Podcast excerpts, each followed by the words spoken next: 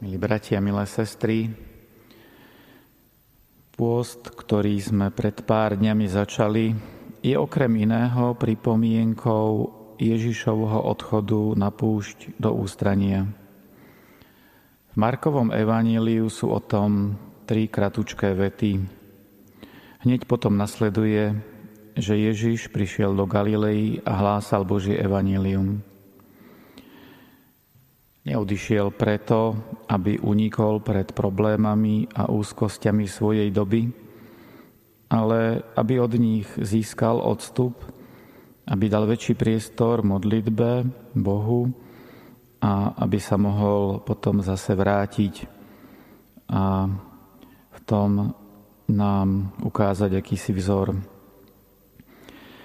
V takomto duchu hovorí dokonca aj o živote kontemplatívnej modlitby v nížskej tradícii Tomás Merton hovorí, modlitba nás nerobí slepými voči svetu, ale premienia naše videnie sveta a pôsobí, aby sme ho videli so všetkými ľuďmi a s celými dejinami ľudstva v Božom svetle.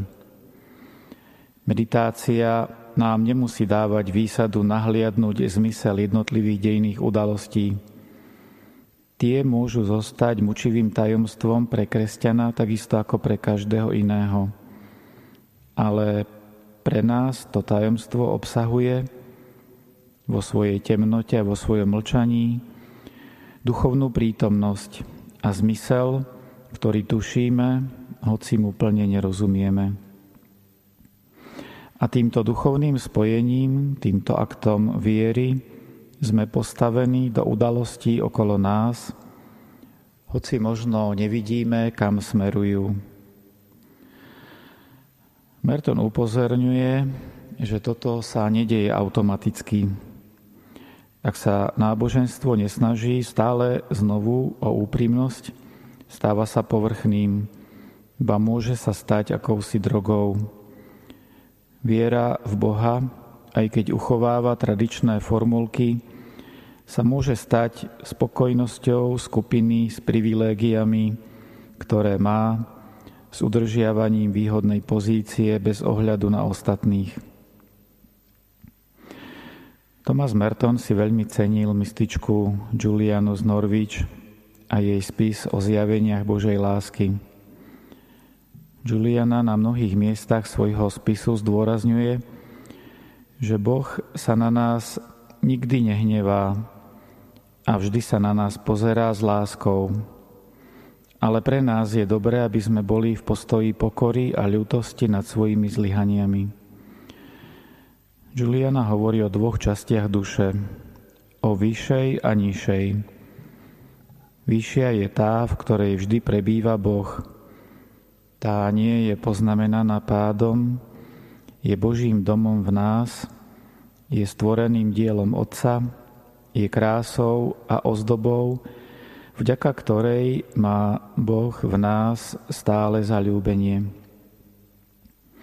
Nižšia časť je tá, ktorá súvisí s našou konečnosťou, nedokonalosťou, s našou vôľou, ktorá má tendenciu uprednostňovať seba, ktorá dokáže zabudnúť na lásku, ale ktorá nie je otrhnutá od prvej vďaka vteleniu a spáse Božieho Syna Ježiša.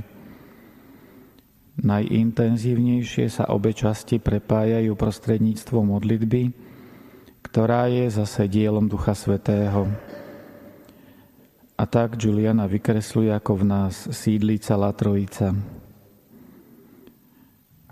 Nepostíme sa teda preto, že by sme sa potrebovali vymaniť z Božieho hnevu, pretože Boh sa na nás nikdy nehneval ani sa hnevať nebude. Pôst je príležitosťou intenzívnejšie vnímať to, že sme milované Božie deti, v modlitbe a pôste dať priestor duchu, aby sa naša duša mohla sceľovať a byť tým, čím ju Boh chce mať krásnou korunou na jeho hlave.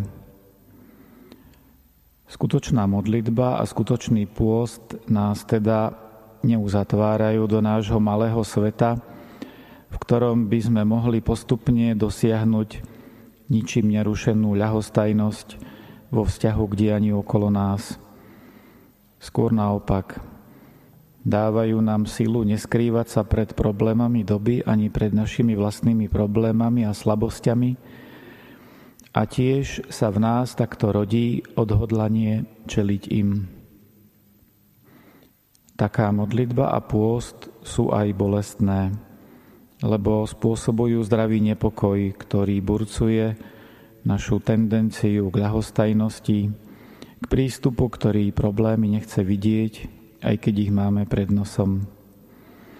Ale sú aj ozdravujúce a terapeutické, pretože na dne tohto nepríjemného nepokoja postupne rastie hĺbší pokoj, Boží pokoj, pokoj svedomia, ktoré robí, čo môže, a takisto radosť z viery, ktorá sa teší z toho, že môže mať účasť na tom, ako Boh napriek všetkému a len prostredníctvom nás pretvára svet na krajší až tak, že ako hovorí Juliana, raz bude všetko dobré.